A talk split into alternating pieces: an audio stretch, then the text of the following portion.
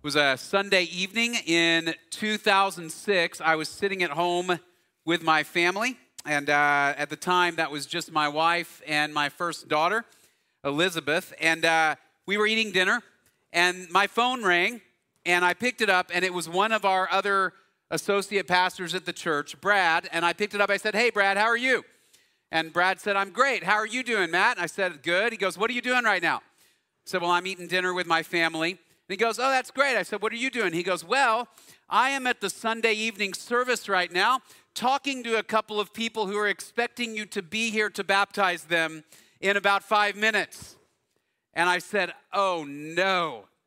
What had happened was I had interviewed them, I had uh, even put it on my calendar, but by the time I got home on Sunday afternoon from preaching, I completely forgot that I had committed to return for that Sunday evening service and baptize them. So I apologized. I said, you know what? I can be there in five minutes. Just give me a, a, couple of minutes. He goes, don't worry about it. By the time you get here, it'll probably be too late. I'll baptize them instead. Uh, that was a low point for me in terms of a problem that I had struggled with my whole life, that I still struggle with, which is remembering things on my calendar and getting control of my schedule. That was a low point.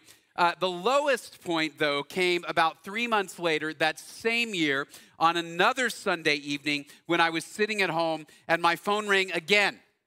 And it was Brad again. I don't know why he was always the one that was there when this happened.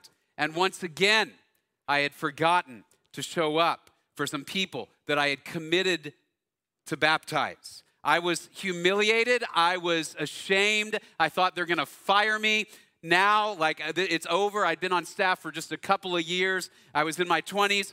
I was so embarrassed. But then I thought, you know, okay, what do I need to do here to try to make this right? There's no way to undo the damage that I did by my failure to honor my commitment, by my failure to remember. Even though it was unintentional, I had hurt some people.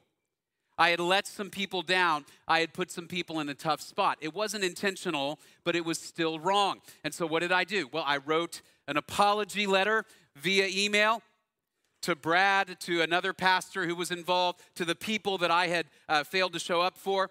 And then, secondly, not only did I acknowledge my wrong, not only did I apologize and ask forgiveness, I also said, I've got to find a better system moving forward to remember things on my schedule. So I worked with uh, an administrative assistant, figured out how to get the right reminders in place, the right systems in place.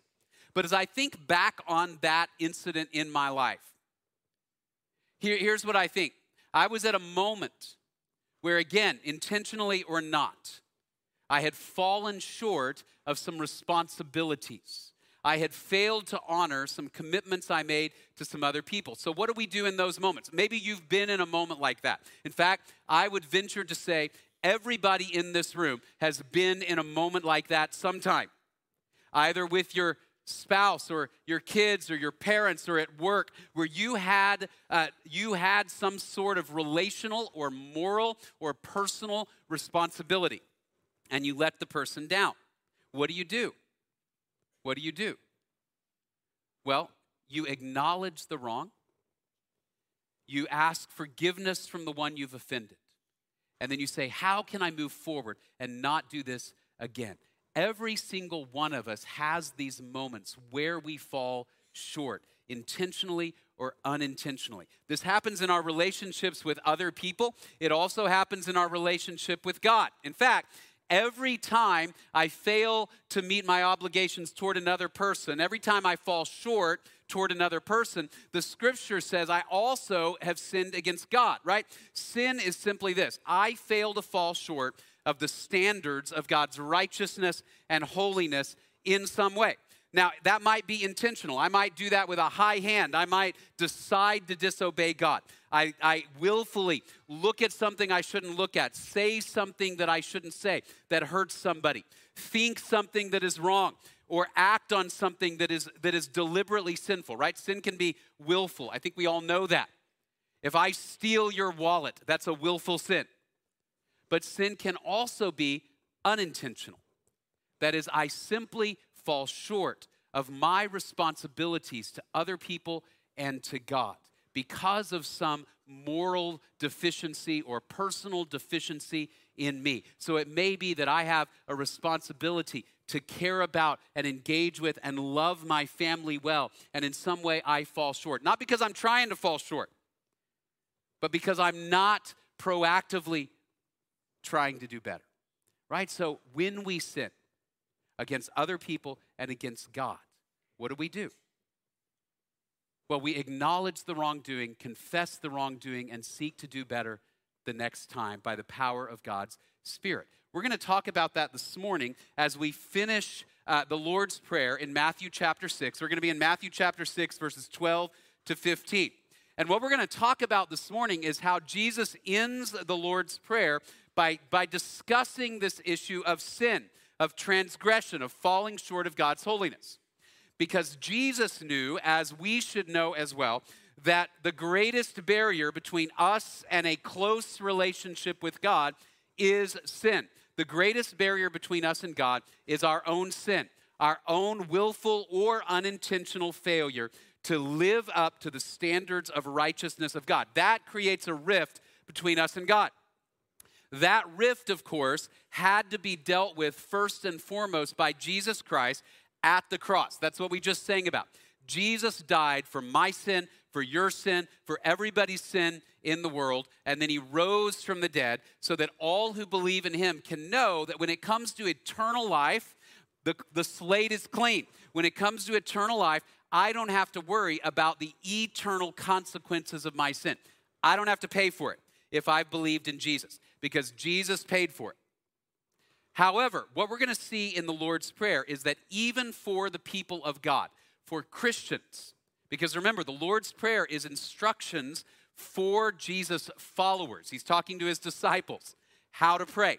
Even for those who know Jesus Christ, sin is still a problem. It's a problem for you, it's a problem for me on a day to day basis. James chapter 3 says, We all stumble in many ways. Remember that? And he goes on and he says, if somebody doesn't stumble in what he says, he's a perfect man or a perfect woman, able to control their entire body. We all stumble in many ways. Every single day, you and I think things, say things, do things, or fail to think things, say things, or do things that we ought to do. And as a result, we fall short of God's holiness. Now, if you know Jesus, you don't need to worry that you'll lose your salvation. But what we're going to see is that what sin can do in our lives for those who know Jesus is it can create distance between us and God. Because when I am sinning and refusing to acknowledge it, refusing to recognize it, refusing to confess it and turn away from it, I'm actually stepping away from God. I'm saying, God, I want to do my way and not your way. I want to walk in my conception of what is right, not in your conception of what is right. And so I'm stepping away from the fellowship and closeness that I ought to have with God. We've also seen as we've moved through the Lord's Prayer that a failure to acknowledge and confess my sin and turn from it can also be a reason why my prayers are not answered in the way that I would hope because God might discipline me to draw me back to Himself. So God might say, I'm going to allow you to experience some natural consequences and some spiritual consequences as you feel distant from me, internally guilty, internally you're in turmoil, and as you pray, those prayers are not answered as you would want. And so there's distance and there's pain in your life because of your sin. And so if you remember, throughout the Lord's Prayer, Jesus has made sure that we understand. He is more concerned that we cultivate a close relationship with God than that we get our requests for fulfilled, right? Relationship comes before request. Knowing God comes before asking God of things. And so he began by saying, Our Father who is in heaven, hallowed be your name, your kingdom come, your will be done. So as I pray, I want to align my heart with God's will, God's character, and say, God, everything I want to do and be and think, I want it aligned with who you are your character, your perfect holiness, your righteousness. And that will frame my request. So now the things I ask for from God are rooted in His righteousness, His holiness, His will, rather than my selfishness.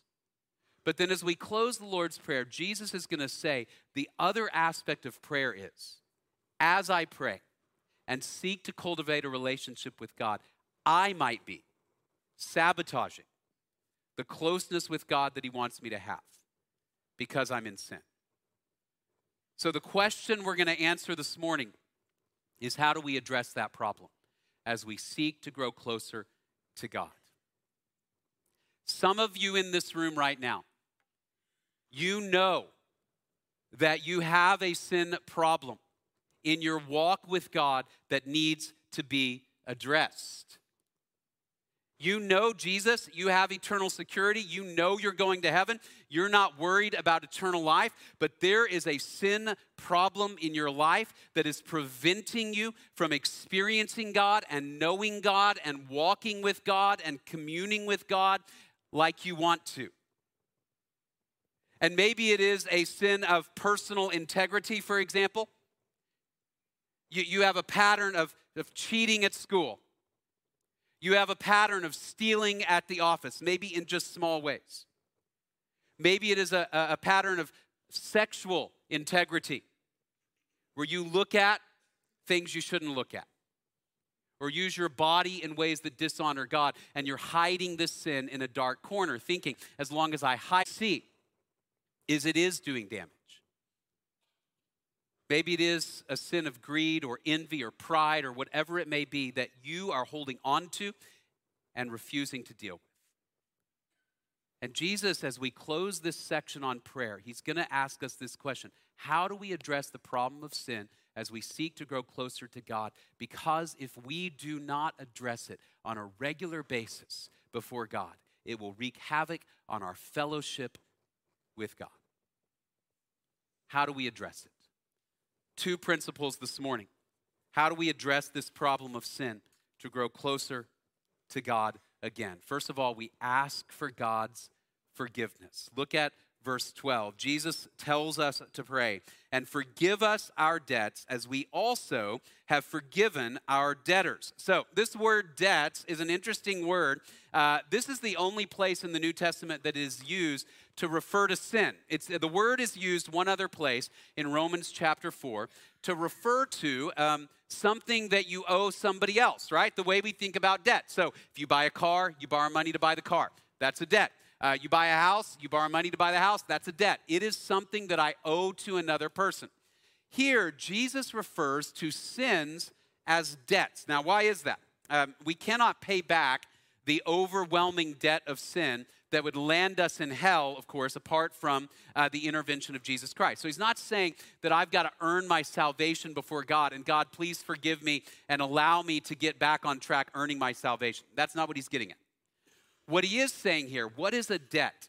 Well, again, if I fail to meet my relational responsibilities toward you, that is a debt. I did something in the past. So think about it. If you're a parent, your child is always your child.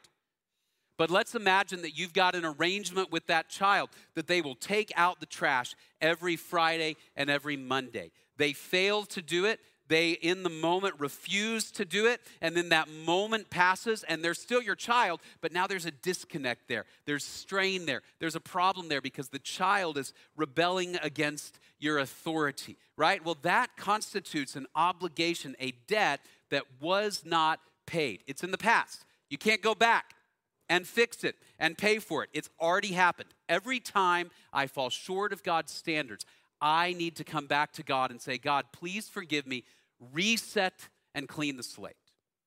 Not so that I can re earn my eternal life. You're not losing your salvation and getting it back, but instead, because God, I say, I want to draw close to you again. If I am under the discipline of the Spirit, God, I ask that you would draw me close again and allow me to connect with you. God, if I'm walking away, I want to walk close to you again. Forgiveness means, forgive us our debts means, God, please release the debt. Let it go. No longer allow yesterday to be something that comes between you and me.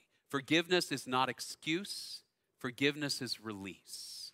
God, let it go. And so Jesus says on a regular basis, we come before God and we say, Forgive me, God, for those times 10 years ago, a year ago, a month ago, yesterday, an hour ago, 15 minutes ago, that I failed to meet my moral, spiritual, relational obligations to you. Maybe it was something I thought, looked at, said, did. God, I want to ask your forgiveness. Now, this implies, of course, when I ask forgiveness, that I'm willing to acknowledge that I've actually done something wrong.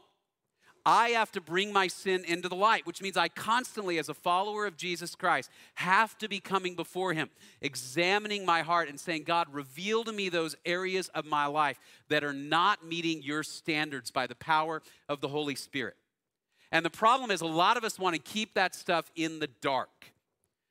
Again, some of you in this room, I'm certain you've got some dark corner of your life that you're hiding. You're hiding it from God, you think, and you're hiding it from other people. And you don't want to touch it, you don't want to deal with it, you don't want to bring it into the light.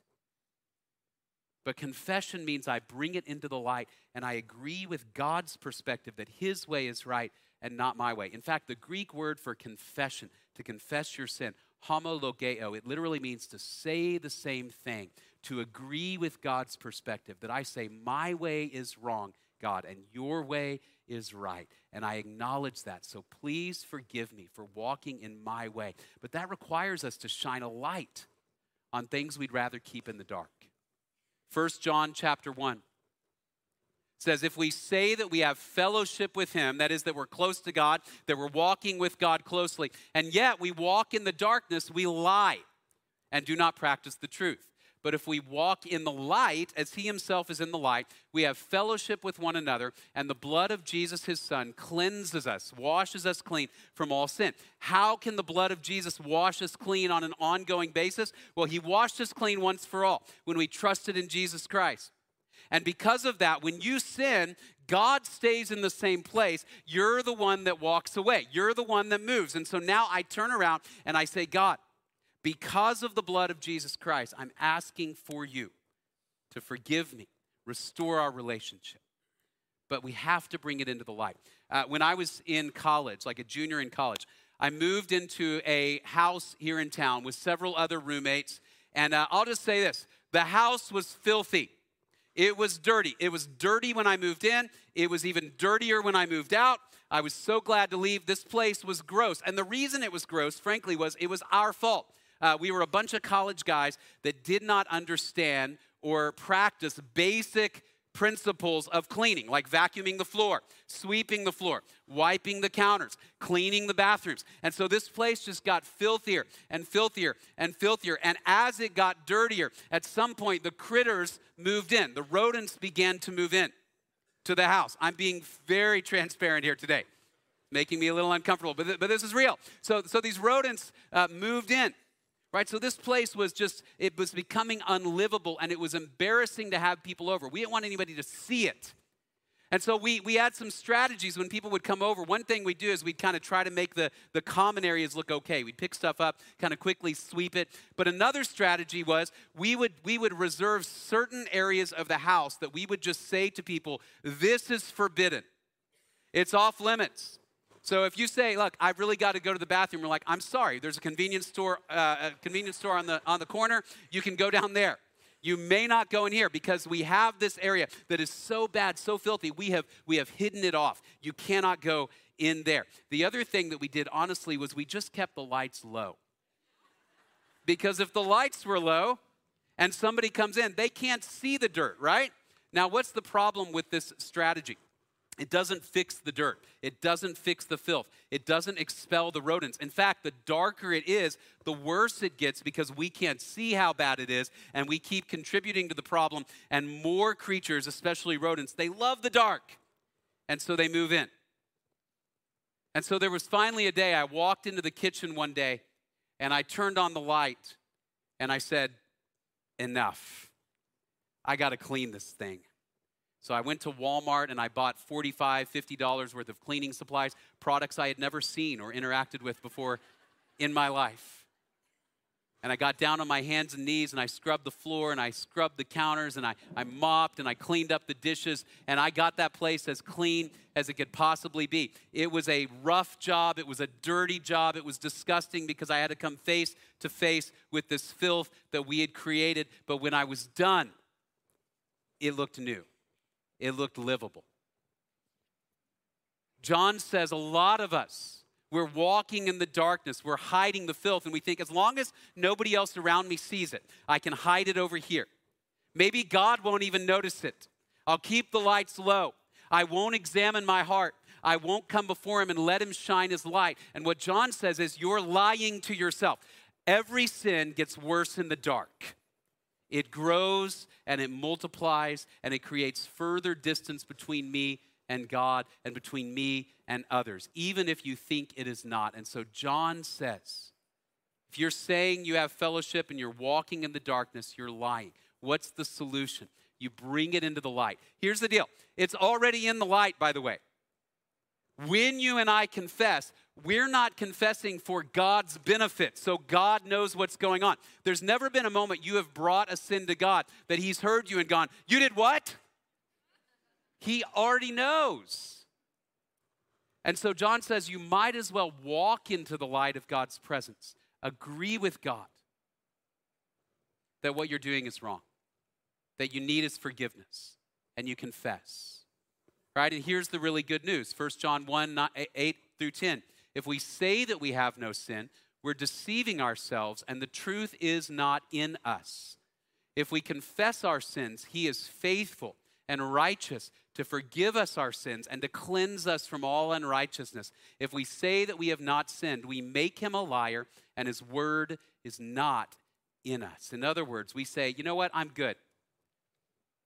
I, don't need confession. I'm fine the way I'm living. You are calling God a liar, and his word is not in you. You're saying, I refuse to agree with God's perspective. But if we confess, he is faithful and just to forgive us our sins and to cleanse us from all unrighteousness. So we confess it to God. And then, quite often, that is going to lead to confession to other people. Because if I've sinned against God, there's a good chance I sinned against somebody else as well. That's why James says, confess your sins one to another. And so I shine a light. And that may be scary. And it may, it may risk your reputation, it may risk your job, it may risk your grade. But you say, I value my relationship with God more than I value the comfort of sitting in the dark. And so you come forward and confess. And then Jesus says, Forgive us our debts as we have forgiven our debtors. Now, what is the connection between me asking God for forgiveness and forgiving somebody who asks me for forgiveness? Well, verses 14 to 15, Jesus says, If you forgive others for their transgressions, your heavenly Father will also forgive you. But if you do not forgive others, then your Father will not forgive your transgressions. Now, that's pretty that's pretty powerful, isn't it?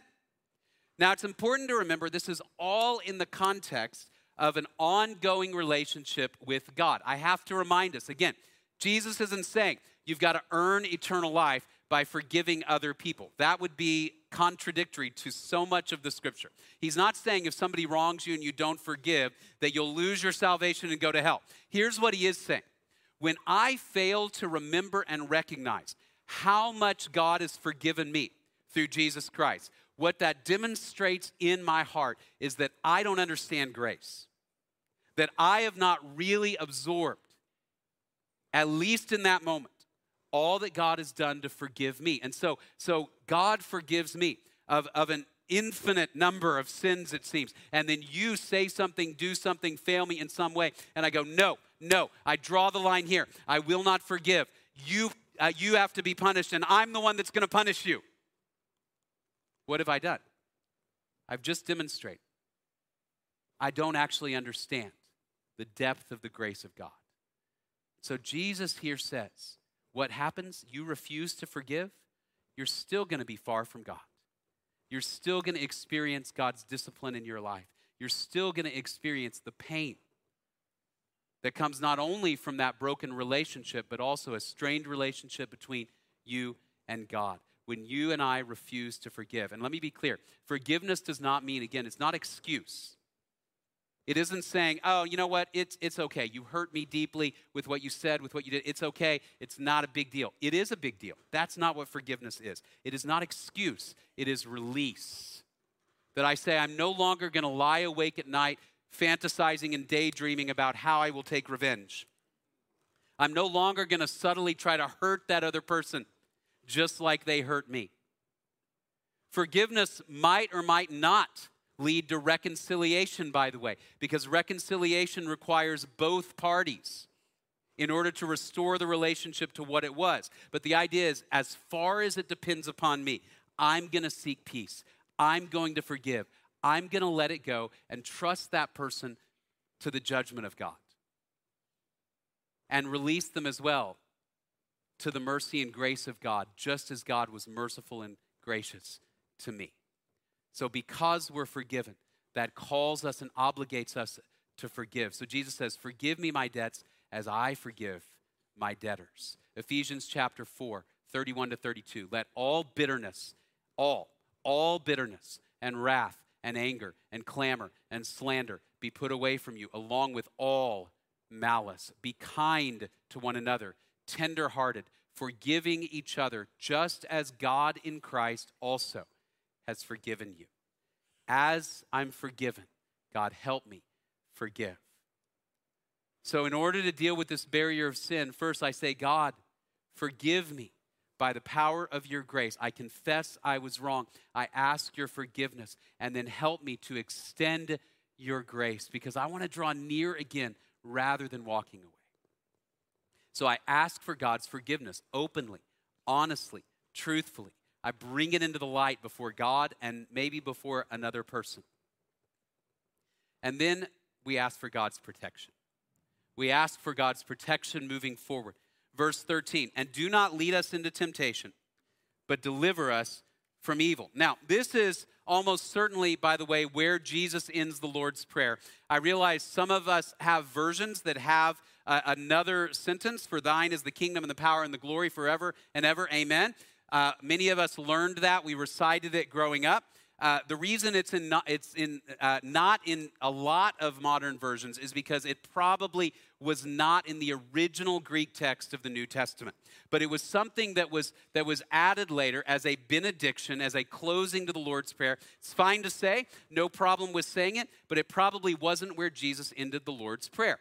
He ended it with this Do not lead us into temptation, but deliver us from evil. Now, that, that should strike you as a little odd, probably when you read that. Do not lead us into temptation. If you remember, when we were in the book of James, James says, Let no one say when he is tempted, I am being tempted by God.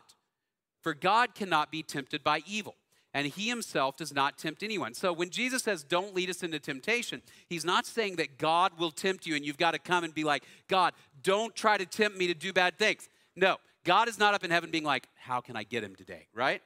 It's not what he does. He cannot be tempted by evil. He doesn't tempt anyone. But Matthew chapter 4, just two chapters before the Lord's Prayer, look at this.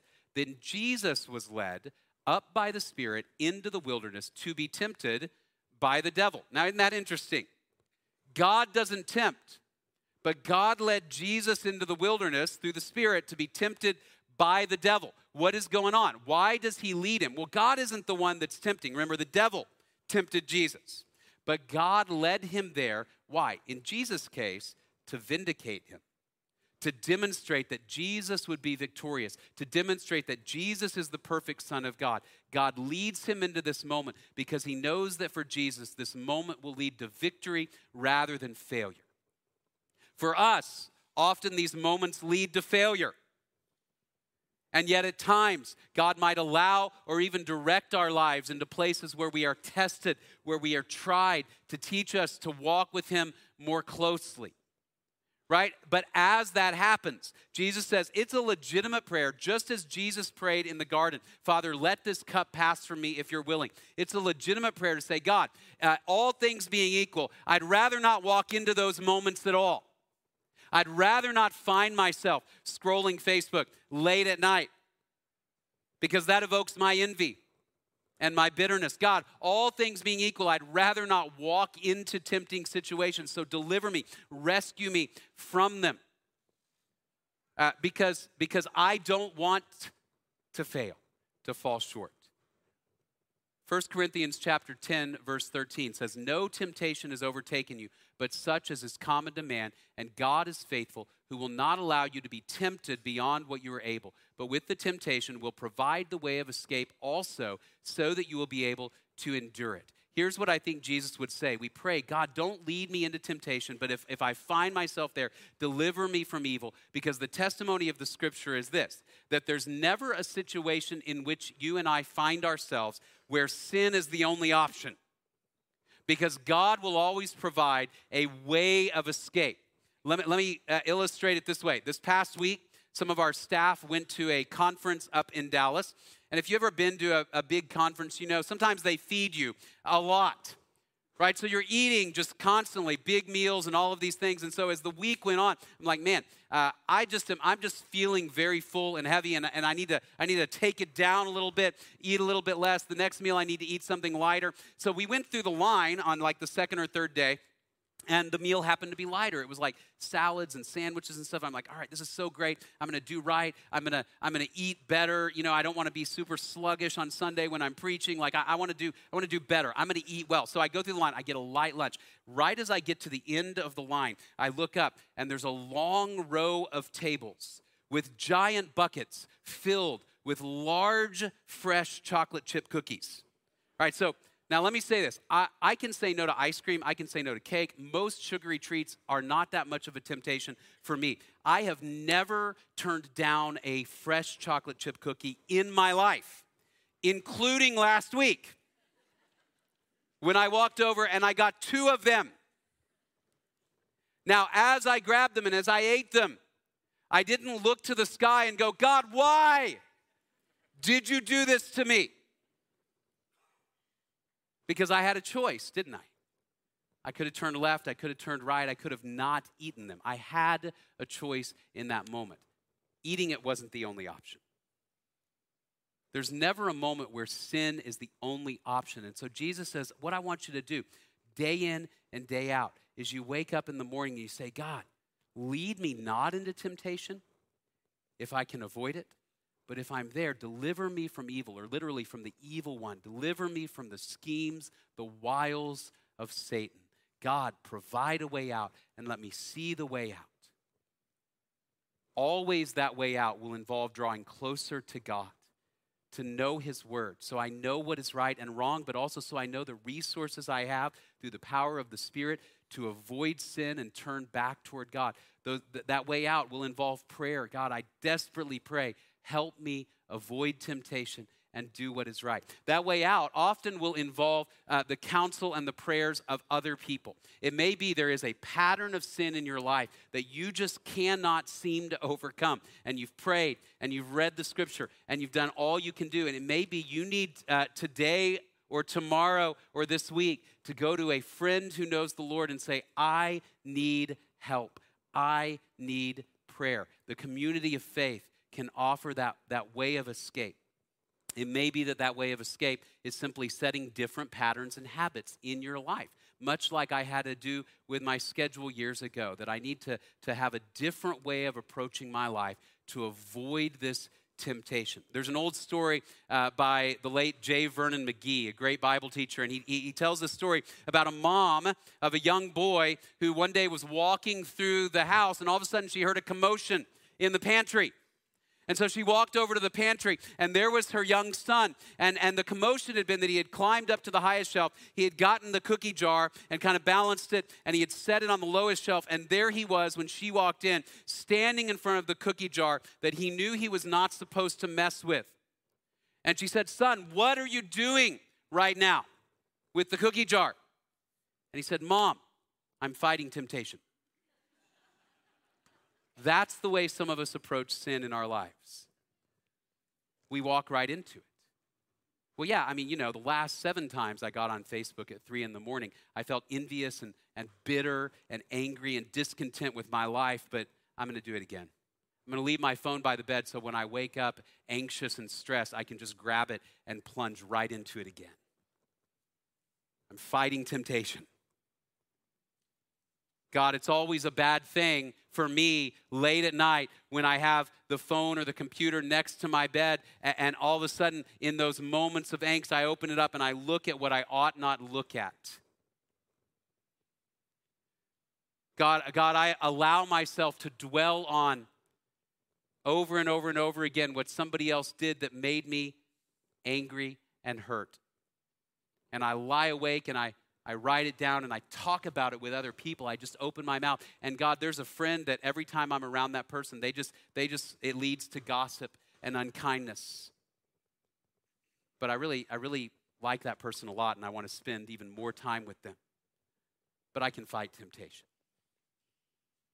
Right? And it may be the way of escape is to set new patterns prayer, the word, the community of faith, setting new patterns. The question is how desperately do we want to be close to God? How much does it matter that we have a relationship with Him? Where we know Him deeply, we walk with Him closely, our prayers are heard and answered, our lives have an impact for His kingdom on other people. Do we want that and love that more than we love the darkness of our sin? What do we want?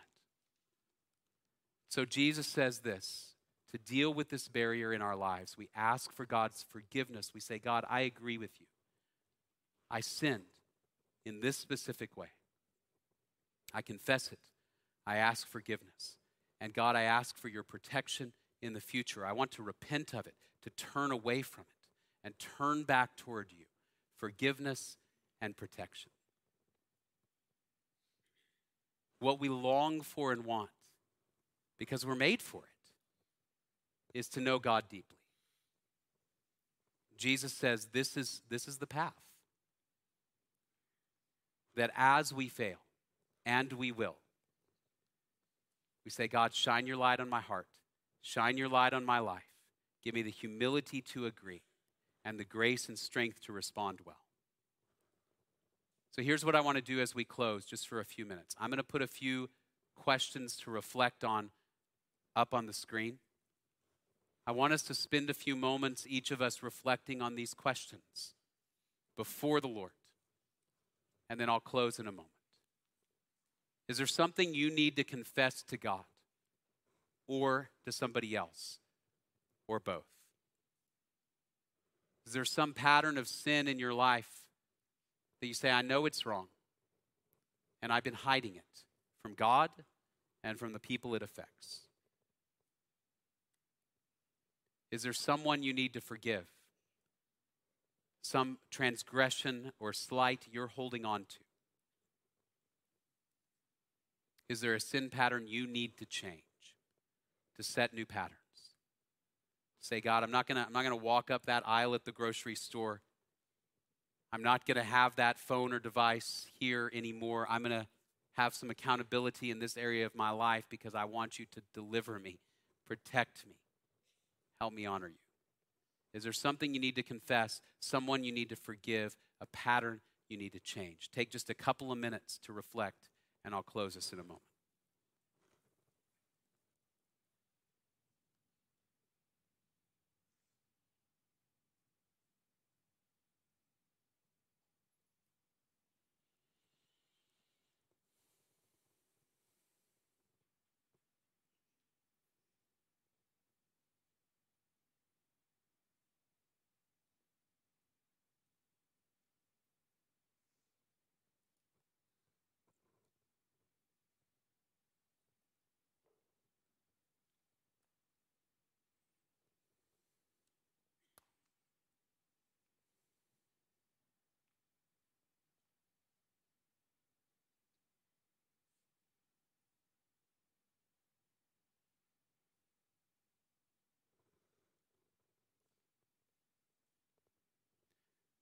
Father in heaven, your grace is infinite and perfect.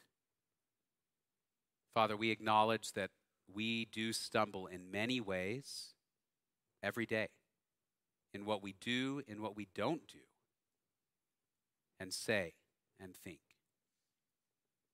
Father, I know that there are men and women in this room who know that they're hiding in the dark. So I pray for courage to walk into the light, to bring before you the sins and the debts that we've incurred relationally before you and ask for your forgiveness. Lord, it's scary, it requires courage. but we know it's also the path to freedom and life with you again. Father, I pray for courage for those who know right now they, they sense they need to talk to a friend or a family member and confess. Father, I pray for those who are holding on to unforgiveness. Give them the strength to let it go. Give all of us the strength, Father, to develop patterns and habits in our lives that honor you rather than dishonor you.